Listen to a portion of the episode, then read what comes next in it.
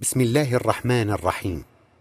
الحمد لله رب العالمين والصلاة والسلام على سيدنا محمد رسول رب العالمين وعلى آله وأصحابه أجمعين. مستمعي الأكارم السلام عليكم ورحمة الله وبركاته. لا زلنا نتحدث في سلسلة الحلقات التي تدور حول أسرار ومعاني السبع المثاني. تحدثنا أخيرا عن ارتباط السبع المثاني بالصلاة. وعرضنا في الحلقة السابقة عرضا موجزا يبين أحداث الصلاة المتتالية المتعاقبة التي يؤديها المصلي بعد تلاوة هذه السورة الكريمة في ركعتي الصلاة الأولى والثانية. ووصلنا إلى مرحلة القعود للتشهد أي قراءة التحيات في الصلاة. وشرحنا الفصل الأول من التحيات وتوقفنا عند الفصل الثاني منها ألا وهو الصلوات الإبراهيمية. وأرجأنا بحثها إلى هذه الحلقة.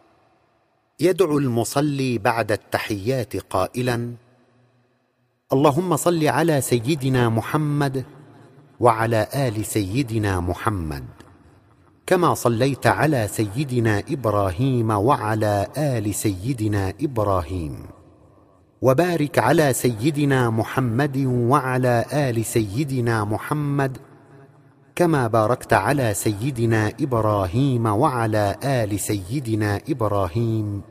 في العالمين إنك حميد مجيد. فما المراد يا ترى من الصلاة على النبي صلى الله عليه وسلم في آخر الصلاة بهذه الصيغة دون غيرها؟ ولماذا نطلب من الله تعالى ونسأله أن يصلي على سيدنا محمد كما صلى على سيدنا إبراهيم عليهما الصلاة والسلام؟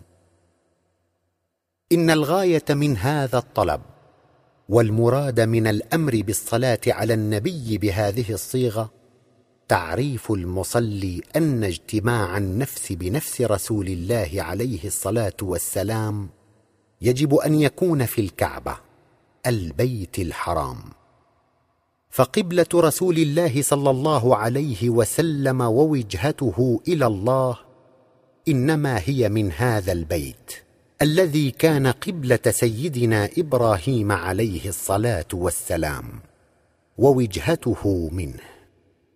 وهكذا فأنا حينما أقرأ الصلوات الإبراهيمية إنما أطلب من الله تعالى أن يصلي على سيدنا محمد في هذا البيت وأعني به الكعبة كما صلى تعالى فيه على سيدنا إبراهيم من قبل.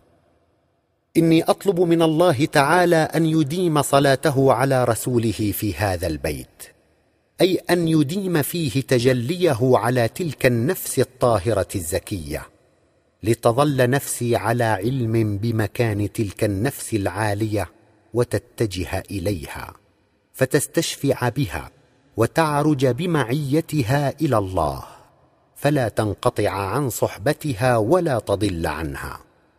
ولو أن المصلي لم يعرف الموضع الذي تعرج منه نفس الرسول الزكية الطاهرة إلى الله ولو أن رسول الله عليه الصلاة والسلام ما علمنا أن نصلي عليه بتلك الصيغة لضاعت أنفسنا عن الاجتماع بنفسه ولما استطعنا أن نقبل على الله بمعيته بل لانقطعت وجهتنا عن الله ولما عرفنا كيف نصلي تلك الصلاة العالية. وهذا يوضح لنا قوله تعالى امرا المؤمنين جميعا أن يقبلوا عليه من هذا البيت من بعد أن أمر رسوله الكريم صلى الله عليه وسلم بذلك. فقال تعالى في سورة البقرة ومن حيث خرجت فول وجهك شطر المسجد الحرام وحيث ما كنتم فولوا وجوهكم شطره. كما يوضح لنا قوله صلى الله عليه وسلم مبينا شرف الكعبة إذ يقول أشرف المجالس ما استقبل به القبلة. فما شرفت الكعبة ذلك الشرف إلا بتجلي الله تعالى فيها على نفس رسوله الكريم صلى الله عليه وسلم. ومن معه من نفوس المؤمنين.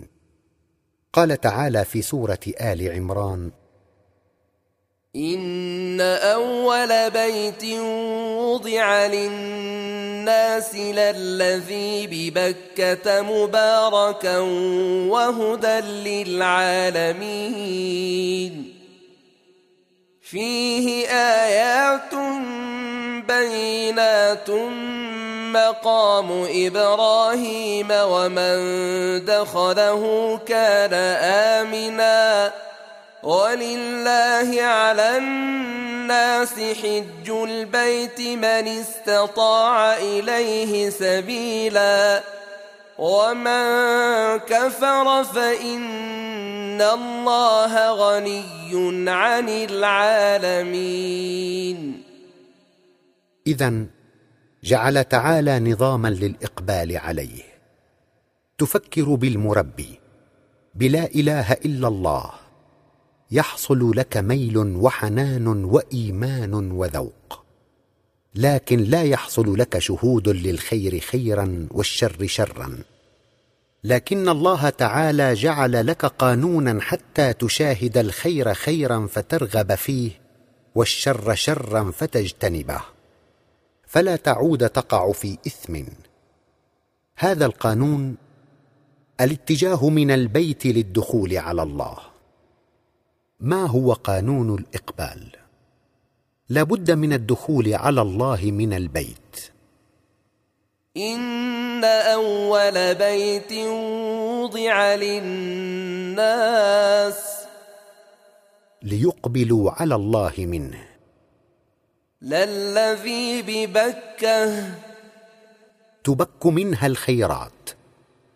مباركا فيه الخيرات المتتالية كثير الخيرات المتزايدة ترى فيه الخير من الشر فتعود عليك الخيرات. وهدى للعالمين. يهتدي منه إلى الله ويصلي. كل من دخل منه اهتدى إلى الله. إذا آمن بالمربي اهتدى. ودخل منه برفقة رسول الله صلى الله عليه وسلم على الله. فيه آيات بينات. دالة على حنان الله تعالى وعطفه ورحمته. يعرفها من دخله وأبصر بنور الله تعالى. حصلت له التقوى. إن دخلت من البيت رأيت الأسماء الإلهية ورأيت خيرك من شرك. إذ صار لك شهود بأسماء الله الرحيم القدير العادل الفعال. عندها تذهب لعرفات بالحج فتحصل لك المعرفة. لكن الطريق أن تقوم بما قام به إبراهيم عليه السلام. مقام إبراهيم. الطريق الذي سلكه سيدنا إبراهيم عليه السلام. إن سلكت الطريق الذي سار فيه سيدنا إبراهيم عليه السلام وفكرت بالمربي عرفت لا إله إلا الله. كيف آمن؟ آمن مثله. ومن دخله من دخل بالصلاة بصحبة رسول الله صلى الله عليه وسلم على الله. كان آمنا. حيث يرى الخير من الشر فلا يقع في إثم ولا يصيبه مكروه ولا يمكن لشيطان أن يتلاعب به وبالآخرة لن يحزن على الدنيا إذ يرى ما لا عين رأت ولا أذن سمعت ولا خطر على قلب بشر. قال تعالى في سورة السجدة فلا تعلم نفس ما أخفي لهم من قرة أعين. ولله على الناس حج البيت. طلب منكم أن تدخل نفوسكم هذا البيت وتحصل لكم الحجة على أنفسكم وعلى الشيطان من هذا البيت. من استطاع إليه سبيلا. الغني يذهب لكن الفقير إن فكر فاكتسب إيمانا وأقبل فقد حاز إيمانا ومعرفة أكبر من ذلك الذي ذهب للحج. فالصلاة على الناس جميعهم أن تكون صلاتهم بقلوبهم في الكعبة. برفقة رسول الله صلى الله عليه وسلم من هذا البيت. قال تعالى في سورة البقرة واذ جعلنا البيت مثابه للناس وامنا. أي طريقا وملجا ومرجعا للناس للإقبال على الله. حتى يصير هذا الإنسان كاملا واهلا للإحسان. كل شيء له أصول. فمن يريد أن يكون إنسانا ليدخل الجنة فهذا هو الطريق. من دخل منه حصل له الأمان. والبيت الحرام الذي هو محرم على أي نفس خبيثة ولوجه والعروج منه إلى الله. ومن دخل البيت وارتبطت نفسه بنفس الرسول صلى الله عليه وسلم شعر بالاطمئنان الأبدي. ومن حصل له ذلك تنعتق نفسه من الدنيا وتكره ما يستعظمه الناس وما يشغلهم. وهذه هي الصلاة الصحيحة. لكن لا بد من الإيمان من البدء بالتفكير بالتربية فيتوصل إلى كلمة لا إله إلا الله عندها يستقيم. بالاستقامة تثق نفسك. بالثقة تقبل على الله. بهذا تصبح من أهل الكمال. عندها تحب رسول الله صلى الله عليه وسلم وتقبل بمعيته على الله. ومن كفر. أي من أعرض عن الله فنكر. ما فعل الخير والإحسان. ما فكر بالتربية ولا سلك هذا الطريق. فإن الله غني عن العالمين. غني عنه أنت لا تضره بشيء لكنه يريد سعادتك وسرورك. فما هو تعالى بحاجة للإنسان؟ بل خلقك لسعادتك. فمن اللازم أن تعرف ربك. وترى حنانه ورحمته لتتوجه نفسك إليه لتنال. وملخص القول إن الله واسع محيط بكل شيء. والنفس إذا اتجهت إلى هذا الامتداد الواسع فإنها لا تستطيع التركيز بل الضياع. فهي كالسراج الذي إن وضعته في فلاه فإن نوره يتبدد بلا شك.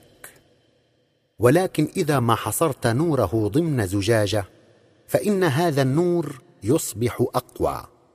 وكذلك فإذا لم تحصر النفس في مكان معين ومحدد فإن تركيزها يتبدد ويدخل إليها الكثير من الخواطر والهواجس. إضافة إلى وجود روحانية نفس رسول الله صلى الله عليه وسلم المنيرة والتي تنقله إلى الله. فالاتجاه إلى الكعبة ليس هو القصد النهائي ولكن القصد من سكن الديار حيث أن نفوس الأنبياء والمرسلين كلها تعرج إلى الله من البيت العتيق. بمعية الرسول النبي الأمي الكريم صلى الله عليه وسلم. وهو الذي عرج بهم إلى الله ليلة إسرائه عندما تقدم بهم إماما. أما وقد وضحنا لك المراد من الصلاة على النبي صلى الله عليه وسلم بهذه الصيغة فلنبين الحال الذي يمر به المصلي أثناء الصلوات الإبراهيمية فنقول لقد أصبح المصلي الآن في هذه المرحلة الأخيرة مرحلة التشهد في الذروة ذروة القرب من الله بالنسبة لجميع مراحل الصلاة. إنه الآن في حال الإحسان. يشهد أن لا إله إلا الله بمعية رسول الله صلى الله عليه وسلم. ويعبد الله وهو يراه الرؤية القلبية. التي يشهد بها طرفا من أسماء الله الحسنى بهذا السراج المنير صلى الله عليه وسلم. ثم يبدأ عروج المصلي وهو في هذا الحال من الإقبال خلال الصلوات الإبراهيمية. إنه عروج النفس في منازل القرب من الله من حال إلى حال أعلى. فكلما قال كلمة سما درجة. منذ بدء الصلوات الإبراهيمية حتى آخر كلمة من كلماتها. فإذا قال كلمة اللهم سمت نفسه ناظرة إلى أسماء الله الحسنى إله العالمين ومدير شؤون الكون كله. وانغمست في لجة من ذلك النور الإلهي. وهنا يقول المصلي صل على سيدنا محمد. وهناك وبهذا النور الإلهي المنغمسة نفسه فيه يشاهد مزيدا من مقام رسول الله صلى الله عليه وسلم ومزيدا من مقام مرشده الداخل بمعية رسول الله صلى الله عليه وسلم على الله فيقول وعلى آل سيدنا محمد يقول ذلك وهو في بيت الله ويعبر عن هذا الحضور في البيت بكلمة كما صليت على سيدنا إبراهيم وعلى آل سيدنا إبراهيم أي أدم اللهم تجليك على سيدنا محمد وعلى آل سيدنا محمد في هذا البيت. كما صليت على سيدنا إبراهيم وعلى آل سيدنا إبراهيم من قبل فيه. وهنا يصبح المصلي في حال أسمى من حاله الأول. لقد رأى مزيدا من مقام رسول الله صلى الله عليه وسلم فزاد استمساكا به واستشفاعا وارتباطا بنفسه الشريفة. وهنالك يعرج إلى حال اعلى من احوال القرب إلى الله بمعيه الرسول الكريم الله الله الله يا الله الله الله الله يا الله الله الله الله يا الله الله الله يا الله الله الله الله الله الله يا الله الله الله الله يا الله الله الله يا الله.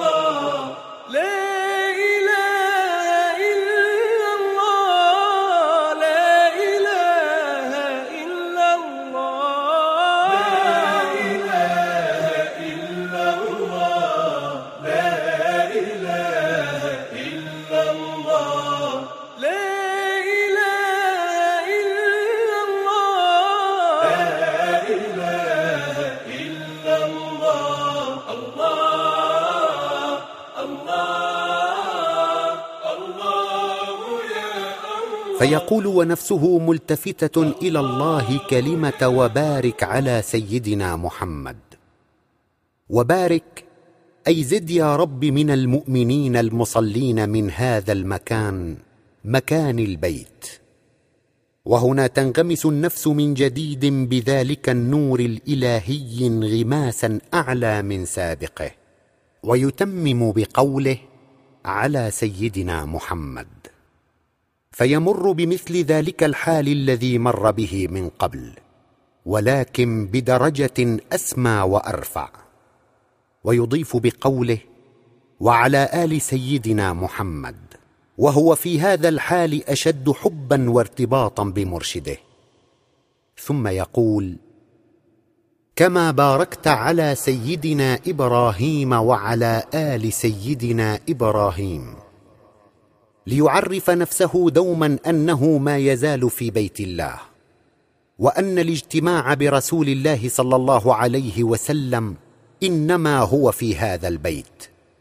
ويتطلب من الله بكلمة وبارك على سيدنا محمد أن يزداد المؤمنون المستشفعون برسول الله صلى الله عليه وسلم والمقبلون بمعيته على الله من هذا البيت. كما ازداد المقبلون منه على الله بمعية سيدنا إبراهيم عليه السلام من قبل. وهنا وبهذا الحال النفسي الذي أضحى فيه المصلي في هذه الصلاة يعلم أنه ما أمره تعالى بهذا إلا لتسمو نفسه إلى ما سمت إليه. وتشهد طرفا من كمالاته تعالى وجميل صفاته. إلى جانب ما تفضل به تعالى عليه من دلالة وأوامر تكون نبراسا لسعادته في دنياه وآخرته.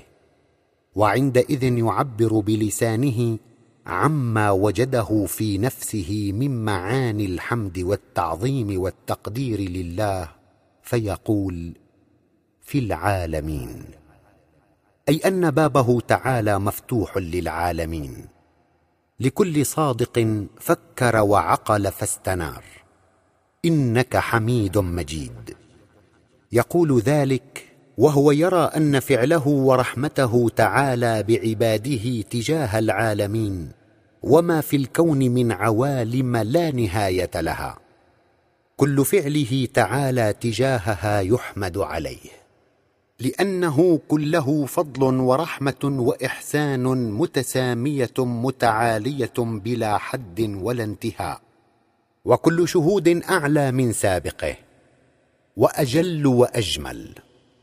ويعبر بكلمة مجيد عن أسمى ما يمكن أن تعبر به نفس عن مشاعرها تجاه خالقها من ذوق لذلك الفضل الإلهي العالي. وتقدير لتلك الرحمة العالية اللامتناهية وشهود لكمال الله الذي مهما أدركت منه النفس فما هي بمدركة إلا مثقال ذرة. من بحر واسع خضم لا حد له ولا انتهاء لجلاله وعظمته سبحانه وتعالى. يا الله يا الله الله أكبر. إنه يعبر عن ذلك بكلمة مجيد والمجيد أي العالي الذي لا حد له ولا انتهاء لعلاه ولكل امرئ في هذه الكلمة مشاعر وأذواق ولكل شهود وتقدير وتعظيم ولكل مراتب ودرجات كل بحسب إيمانه وكل بحسب قربه وشهوده. ثم يدعو المصلي ببعض الأدعية المأثورة كقوله صلى الله عليه وسلم ربنا آتنا في الدنيا حسنة وفي الآخرة حسنة وقنا عذاب النار. رب اغفر لي ولوالدي رب ارحمهما كما ربياني صغيرا. أو الدعاء الذي أوصى به صلى الله عليه وسلم أن يدعى به في آخر الصلاة. اللهم إني ظلمت نفسي ظلما كثيرا وإنه لا يغفر الذنوب إلا أنت فاغفر لي مغفرة من عندك وارحمني إنك أنت الغفور الرحيم. أما وقد انتهت الصلاة. ويريد المصلي التقي الذي توصل بالإقبال على الله من البيت الحرام أن يخرج منها. فمن الواجب أن يسلم ذات اليمين ملتفتا بعنقه ناظرا إلى رأس الكتف قائلا السلام عليكم ورحمة الله. ومن ثم يعتدل الرأس كما كان ويتم المصلي ذلك السلام ملتفتا إلى يسراه كما فعل في التسليمة الأولى. فعلى من يسلم المصلي يا ترى وما المراد والمقصود من ذلك؟ إنه يسلم على كافة أنبياء الله ورسله الذين أشرقت نفوسهم بالإسراء بمعية النبي الأمي من البيت الحرام فهم عليهم السلام أي عليهم الأمان ومن ارتبط بهم فهو دوما في أمان. لأن صلاة المؤمن لا تكون بكمالها إلا حين يؤم إلى رسول الله صلى الله عليه وسلم بالكعبة المسجد الحرام. تطبيقا لقوله تعالى في سورة البقرة ومن حيث خرجت فول وجهك شطر المسجد الحرام وإنه للحق من ربك. وما الله بغافل عما تعملون ومن حيث خرجت فول وجهك شطر المسجد الحرام وحيث ما كنتم فولوا وجوهكم شطره وهناك تجتمع كافة نفوس الأنبياء والمرسلين وكافة من تابعهم بإحسان. تؤم بواسطة النبي الأمي صلى الله عليه وسلم من الكعبة إلى الله. فحين ينتهي من الصلاة فإنه يسلم على كافة هذه الأنفس عموما التي سلمت وصارت من أهل الجنة ونجت من النيران. لأن من صلى حقيقة بالمسجد الحرام حرم على جسمه النار وعلى نفسه الشقاء والخسران. ونوجز القول عن التحيات في بحث الصلاة فنقول إن هذا المؤمن المصلي حقيقة كما أمر الله برفقة رسول الله صلى الله عليه وسلم النفسية قد انغمست نفسه في بحور المحبة الإلهية الشريفة. وارتشفت من العلوم القدسية ما شاء الله أن ينال وبحسب صدقه وإحسانه. فذاق من كرم الله وفضله نعيما دونه كل نعيم مادي. فذاب حبا وهياما برسول الله صلى الله عليه وسلم. وعلم أن هذا العطاء المدهش ما كان ليناله أبدا لولا هذا السراج المنير. والوسيلة العظمى والشفيع له بالصلاة. هذه هي الشفاعة الحقة. ولأمثال هذا المصلي تدوم الشفاعة يوم القيامة ابتداء من الدنيا لأبد الآباد. عندها تتجه نفس هذا المؤمن السائر والطالب للتقوى. شكرا لحبيب الله. والإنسان عبد الإحسان. وقد جبلت القلوب على حب من أحسن إليها. هنا يأتي دور رسول الله صلى الله عليه وسلم بإعلام هذا المؤمن المصلي أن هذه الحياة الكبرى التي نالتها نفسه بالصلاة وما تشتمل على تحيات رائعة بديعة كثيرة نالها وينالها المصلي الصادق المستشفع به هذه التحيات المتزايدة بالسمو المباركة الطيبة والتي تطيب النفس فيها وتشفى من أدرانها فتغدو كلها كمالات إنسانية. والصلوات الكثيرة التي حظي بها هذا المصلي الصادق وأكثر وأكبر منها نالها وسينالها بصلواته. والله تعالى أكبر وأكبر. وكلها من الله وليست منه صلى الله عليه وسلم. يعلمه صلى الله عليه وسلم بذلك. أي ليست من رسول الله صلى الله عليه وسلم بل هي من حضرة الله. والله المعطي والرسول صلى الله عليه وسلم القاسم. فالتحيات المباركات والصلوات الطيبات لله. فيحول الرسول صلى الله عليه وسلم هذا المصلي إلى الأصل إلى الله ويدفع عنه كل شرك.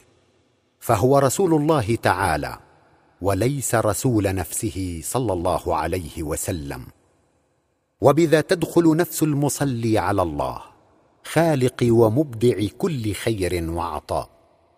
عندها يقر المصلي بالحق. ولكن لا ينسى الفضل فضل هذا الرسول الرحيم.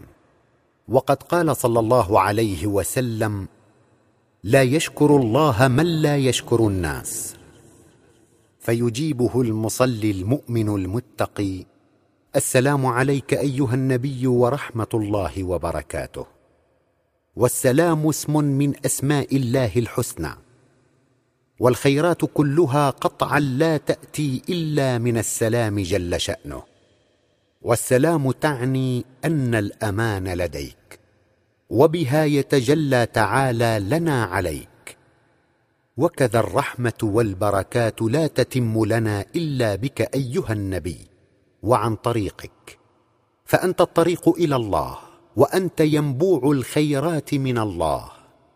وأنت السراج المنير بنور الله سبحانه. فيك يرى الحق جل وعلا وبك تتم العطاءات وقد أعطاك الله تعالى الكوثر. أي الثراء الكوني كله لكافة المخلوقات. بوجهتك الكلية إلى الله قلبا وفكرا وبما نلته من عطف عظيم علينا وعلى عباد الله جميعا. ومن صاحبك مستشفعا بك فهو في أمان بكنف الرحيم الرحمن. إذ السلام تتضمن الأمان كما أشرنا. الأمان من بلاءات الدنيا وعذاب الآخرة. فلا خوف ولا حزن بعدها للمصلي.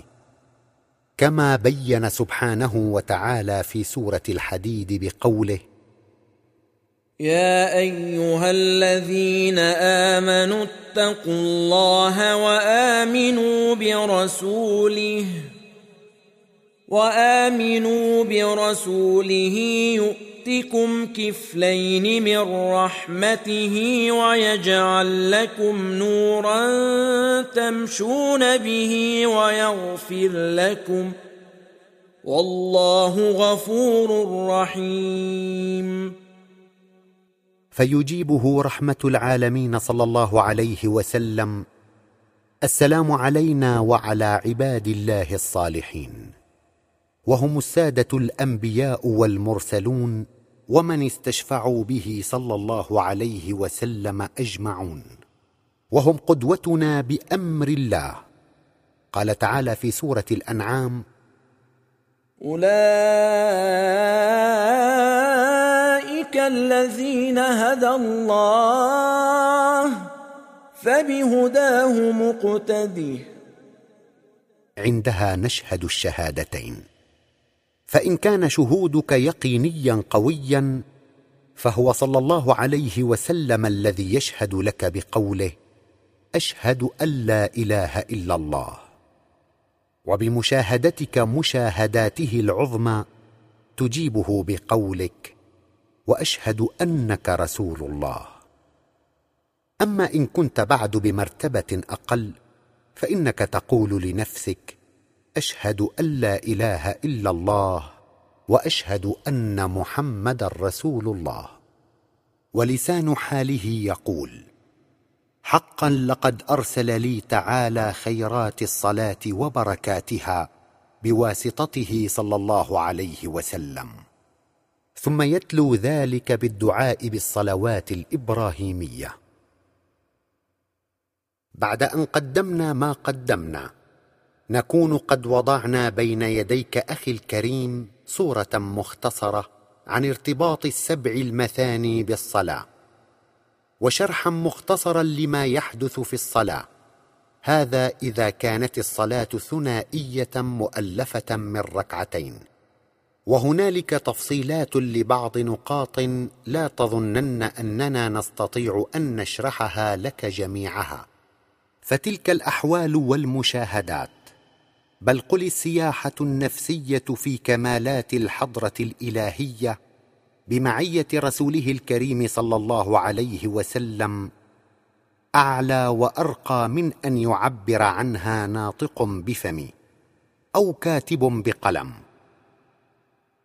ولا يدري إنسان قدر عظيم تلك الرحلة القلبية والمنة الكبرى بمعية رسول الله صلى الله عليه وسلم. فأعنا على نفسك بسلوك طريق الإيمان وأقم الصلاة حسب ما يجب أن يقيمها مؤمن يرجو الله واليوم الآخر. وهنالك ترى أننا ما وصفنا لك إلا غيضا من فيض. وقطرة من غيث. لا ريب أنه يبقى لدى المرء بعض التساؤلات حول الصلاة وما فيها إلا أننا نكتفي اليوم بهذا القدر. ونتابع حديثنا في هذا الموضوع في الحلقة القادمة إن شاء الله. والسلام عليكم ورحمة الله وبركاته.